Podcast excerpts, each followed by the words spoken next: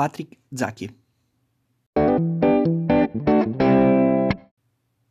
Sì, è un nome sfortunatamente famoso.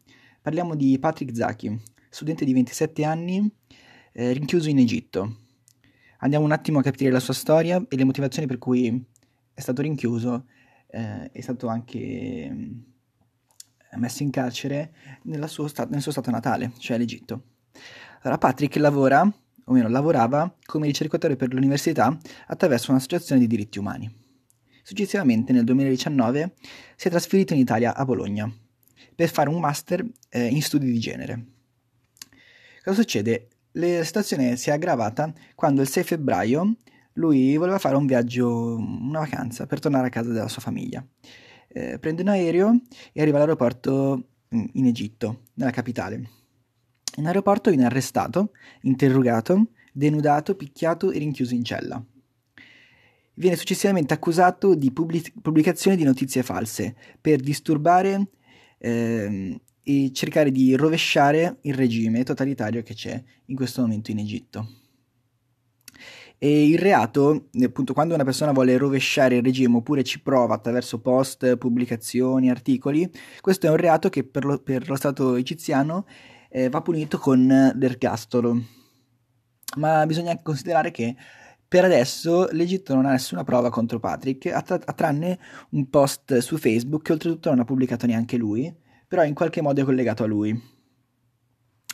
E cosa succede adesso? La situazione è molto tesa perché ovviamente le, le, nazioni davanti a questa cosa vedono come i diritti umani vengano sicuramente violati, sia di questo ragazzo e comunque attraverso lo studio più approfondito di questa storia sono venuti fuori molti altri casi. Infatti questa, cioè, questa associazione si chiama eh, Freedom House che va un attimo ad analizzare il grado di libertà di una nazione. E um, è venuto fuori come l'Italia avesse un punteggio di 89 punti su 100, mentre invece l'Egitto 22.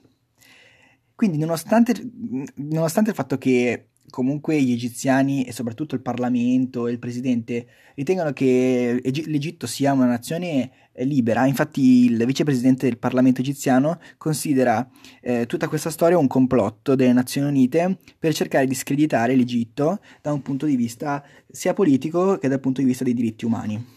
Questa cosa però appunto come ci fa vedere Freedom House non è affatto vera, è effettivamente così, l'Egitto non è un paese libero Infatti, eh, da quando c'è nuova, il nuovo regime di Al-Sisi, eh, ci furono da, dal 2015 a oggi, ehm, ci fu una vera e propria, mh, mm, propria distruzione dal, parte, dal, punto di vista eh, degli oppositori del regime. Infatti, tutti gli, tutti gli, oppositori vengono rapiti e successivamente incarcerati. Si parla, di, di, si parla di quasi 5.000 persone incarcerate dal regime di Al-Sisi e questo appunto eh, non è assolutamente una cosa che innanzitutto è una cosa che può succedere nel 2020 successivamente poi le altre nazioni non possono sicuramente star lì a non fare niente davanti a questa violazione palese dei diritti umani.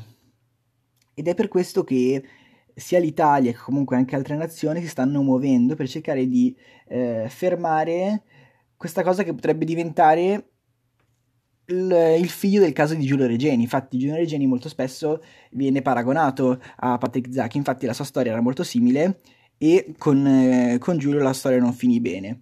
E infatti, sono gli stessi genitori di Giulio Regeni a invitare l'Italia a cercare di mettere tutte le sue forze per cercare di chiudere questo caso.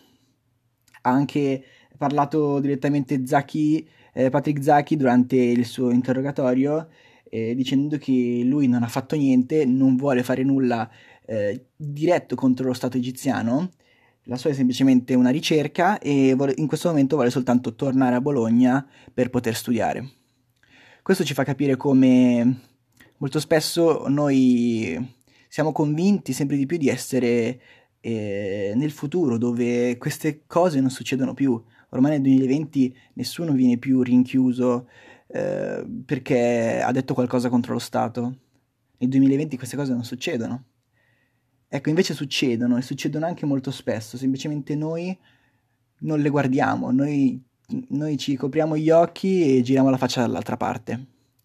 e speriamo che non succeda così con, con Patrick, che possa tornare a casa a Bologna e possa finire i suoi studi, perché la libertà è essenziale per l'essere umano e nessuno può calpestarla. Qui è Matt, ci vediamo domani.